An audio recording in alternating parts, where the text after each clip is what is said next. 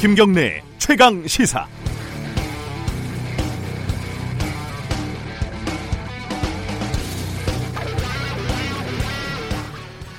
공관병에게 갑질을 한 의혹을 받고 있는 박찬주 전 대장이 정치를 본격적으로 하려고 하는 모양입니다.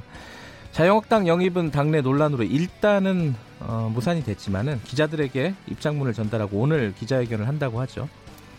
입장문을 보니까 좀 재밌는 표현들이 있습니다. 부모가 자식을 나무라는 것이 갑질이 아니듯이 지휘관이 부하에게 지시하는 것은 갑질이 아니다. 좀 헷갈립니다. 딸 같아서 캐디 가슴을 만졌다는 박희태 씨와 같은 논리는 아닌 거겠죠. 부하는 말이죠. 절대 자식이 아닌데 말입니다. 아, 진짜 자식의 휴가 때 부하에게 운전을 시킨 거는 자식과 부하가 헷갈려서 그런 걸까요? 어, 부하에게 텃밭 농사를 시키고 이런 거는 상식적으로 보면 엄연히 갑질이지만 아, 박찬주 전 대장의 눈에는 그렇게 보이지 않을 수가 있을 것도 같습니다. 왜냐하면은 평생을 그렇게 살아왔는데 이해가 안 되는 거죠. 이게 왜 갑질인지. 어, 공관에서는 공관병들을 개인 비서처럼 부리고 어, 부대에서는 업자들에게 접대를 받아도 되는 그런 시절을 박찬주 전 대장은 살아왔던 거죠. 그럴 수는 있는데 시절이 변하면은 본인도 변해야겠죠. 물론 그냥 그렇게 살 수도 있지만 정치를 하신다고 하니까 드리는 말씀입니다. 혹시 보좌관들도 자식처럼 나무라지는 않으실지 더구나 유권자들은 부하도 아니고 자식도 아닌데 적응을 하실지 진심으로 걱정입니다. 10월 4일, 11월 4일 월요일 김경래 최강 시사 시작합니다.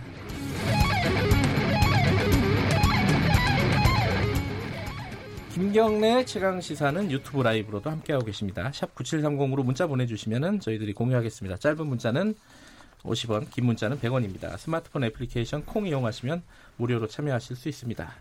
자, 월요일 주요 뉴스 브리핑부터 시작하겠습니다. 고발 뉴스 민동기 기자 나와 있습니다. 안녕하세요. 안녕하십니까. 어, 헬기가 인양이 됐습니다. 독도에서 추락한 헬기가요? 네, 추락 사고가 발생한 지 나흘째인 어제 네. 그 시신 두 구가 수습이 됐습니다. 해저에 추락해 있던 헬기 동체도 해군 청해진 함으로 인양을 했는데요. 이 동체 내부에서 원래 실종자 한 명이 더 있는 것으로 확인이 됐었는데 네. 인양 과정에서 동체 일부와 함께 유실이 된 것으로 지금 전해지고 있습니다. 네. 당국은 동체 인양 인근에 있을 것으로 판단을 하고 기상 여건이 나아지면 주변을 철저히 수색할 예정이라고 밝혔습니다. 현장에서 수습된 시신은 소방 헬기 정비사와 부기장으로 또 확인이 됐습니다. 당국은 유족에게 이런 사실을 통보를 하긴 했습니다만 그 훼손 상태가 좀 심해가지고요. 음. 유족에게는 시신을 공개하지 않은 것으로 알려졌습니다. 네. 중앙 119 구조본부는 병원, 유족과 협의해서 비공개로 장례 절차를 준비 중입니다. 어, 헬기 추락과 관련해서요. 오늘 일부에서 전문가 좀 모시고 자세히 좀 얘기 나눠보겠습니다. 어, KBS가 근데 이 헬기 추락 사고에서 좀 논란이 일고 있습니다. 내용 좀 정리해 보죠. 그 영상을 촬영을 했습니다. 근데 경찰이 KBS 직원이 했다는 거죠. 그렇습니다. 예. 근데 경찰이 공유 요청을 했는데 이걸 거부하고 뉴스 보도에 사용했다 이런 의혹이 불거졌습니다. 네. 어제 독도 경비대 박모 팀장이 한 포털 사이트 뉴스에 댓글을 달았거든요. 네. 아, KBS 관계자 두 분이 당시 독도 경비대에 하루 숙식을 했는데 그 영상을 나름 찍었는데 헬기 진행 방향 영상을 제공하지 않고 촬영하지 않았다고 거짓말을 하더라 이런 음. 내용의 댓글을 달았습니다. 네. 이후에 이제 논란이 좀 거세졌는데요. KBS가 어제 오후에 입장문을 발표를 했습니다.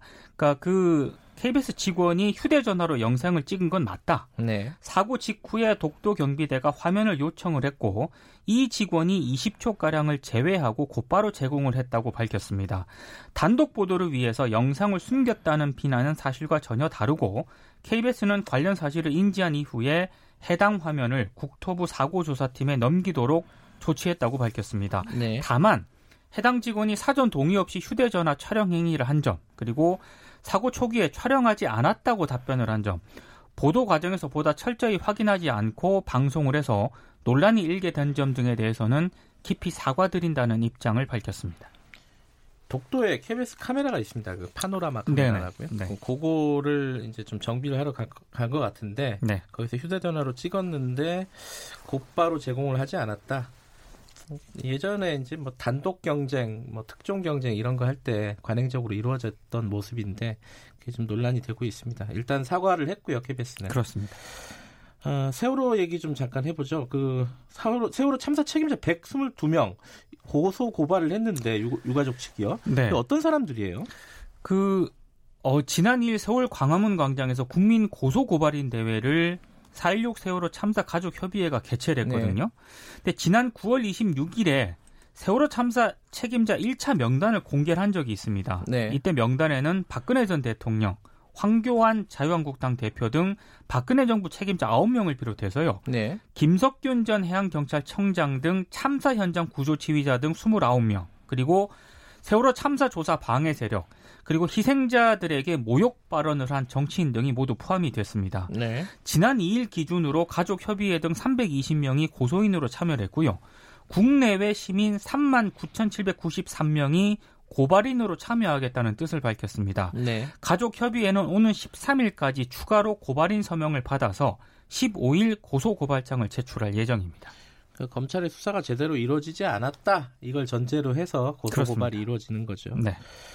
어, 지난주에 그 세월호 참사 당일 벌어졌던 어처구니 없었던 그 희생자 이송 과정을 보도를 하지 않았습니까? 네.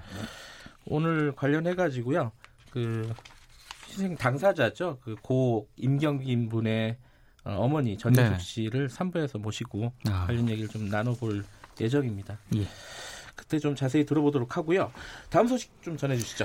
서울신문과 경실련이 전국 243개 지자체 그리고 339개 공공기관에게 정보 공개를 청구를 했거든요. 네. 212개 기관이 최근 5년 동안 언론사 또는 민간단체 주간 시상식에서 상을 받았습니다. 네. 상 받은 건 뭐 좋은데요. 상을 받으면서 93억 1,900만 원을 지출을 했습니다. 아이고. 대부분 광고비나 홍보비, 심사비 등의 명목이라고 하는데요. 네. 간단하게 말씀을 드리면 돈 주고 상 받았다는 그런 얘기입니다. 네. 지자체의 경우에 이, 이 5년 동안 총 3,692개의 상을 받았는데 네. 629개에 대해서 49억 3,700만 원이 지급이 됐고요. 네. 공공기관 같은 경우에는 1,383개 상을 탔는데 516개에 대해서 예. 또 43억 8,100만 원을 지출한 것으로 집계가 됐습니다. 국민건강보험공단, 뭐 인천국제공항공사 등 덩치가 큰 공공기관이 앞줄에 섰다고 합니다. 근데 이거 이 집계가요.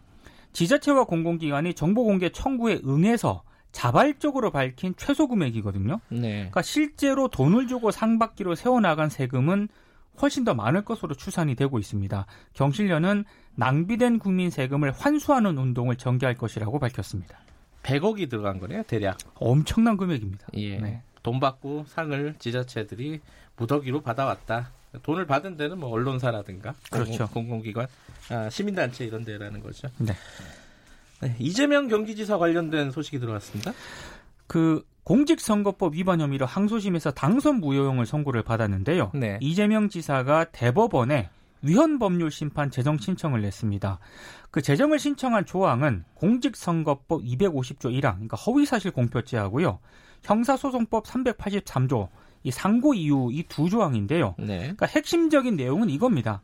그러니까 허위사실 공표죄 규정에 담긴 행위와 공표라는 용어 정의가 굉장히 모호하기 때문에 네. 헌법상 명확성의 원칙 등에 반한다는 게 이 지사 측의 주장입니다. 그러니까 이 조항은 연설, 방송, 신문, 통신과 등의 방법으로 공표된 허위 사실을 처벌하도록 규정을 하고 있는데요. 그 이재명 지사가 후보자 토론회에서 친형 강제 입원에 관여하지 않았다. 이 발언을 했거든요. 음흠. 근데 이 발언은까지 처벌 대상에 올리는 것은 너무 과도하다. 이게 이제 이지사 측의 주장입니다. 대법원이 이 신청을 받아들여서 헌재로 사건을 넘기게 되면 상고심은 상당 기간 장기화될 수 있고요. 반면에 대법원이 이재명 지사 측의 신청을 기각을 하고 네. 원심을 그대로 확정을 하게 되면 이재명 지사는 당선 무효가 됩니다. 어, 대법원이 이, 이 지사 이재명 지사의 재청 신청을 받아들이면은 아마 임기를 끝까지 채울 가능성이 높다 이런 관측이 나오더라고요. 그렇습니다. 예. 예. 그 총선 얘기 좀 해보죠. 먼저 민주당 쪽 얘기부터 해볼까요? 내년 총선을 앞두고 현역 국회의원 최종 평가를 지금 준비 중인데요. 네. 하위 20% 의원들을 가려내서 페널티를 주기로 했거든요. 네. 근데 이 과정에서 불출마 의원들을 빼기로 했습니다. 이렇게 되면 교체될 현역 의원들이 더 늘어날 수도 있다는 그런 한 얘기입니다. 25% 그렇습니다. 그 정도 될 가능성이 있죠. 그리고 지금 그 불출마 선언을 한 그 의사를 알린 의원들이 한 10명 정도 되는데 네. 더 추가 자 불출마 의원이 나올 경우에는 현역 의원 교체 규- 규모가 더 커질 어. 가능성도 있습니다. 물갈이 규모가 더 커질 가능성이 높다. 네. 자유한국당 쪽 얘기는요? 공감병이 갑질 논란을 일으킨 아, 박찬주 저 예비역 오프닝에서 말씀드린 그렇습니다. 근데 황교안 대표가 이 박찬주 육군대장 영입을 예정대로 진행하겠다는 그런 계획을 밝혔습니다. 예. 그래요? 박전 음. 대장은 오늘 오전에 기자회견을 열어서 정계 진출에 대한 입장을 밝힐 예정인데요. 지금 하- 자유한국당 같은 경우에는 인재 영입과 관련해서 당 내외에서 이런저런 좀 논란이 제기가 되고 있습니다. 정의당 얘기를 해보죠. 이자스민 의원 그 비례 대표였잖아요. 네. 그 자유한국당 쪽 의원인데 지금 정의당으로 옮겨간다고요? 이, 이 영입을 했고요. 네. 그리고 그 이병록 예비역 해군 준장도 오늘 입당식을 엽니다. 음흠. 2017년 민주당 부산시 안보특별위원회 공동위원장을 지냈고요. 네. 그리고 정의당은 지난, 지난 9월에는 또 성소주자인 김조광수 감독을 당 차별금지법 추진 특별위원회 위원장으로 임명을 했거든요. 네. 적극적인 외연 확장에 좀 무게를 두는 것 같습니다. 각 당의 총선 전략들 어, 2부에서 박지원 의원과 함께 좀 얘기를 좀 나눠보죠. 네. 박지원 의원은 요새 뭐 총리 얘기도 나오고 그러더라고요. 오늘 뉴스 브리핑 여기까지만 듣죠. 고맙습니다. 고맙습니다. 고발뉴스 민동기 기자였고요. 김경래 최강 시사 듣고 계신 지금 시각은 7시 36분입니다.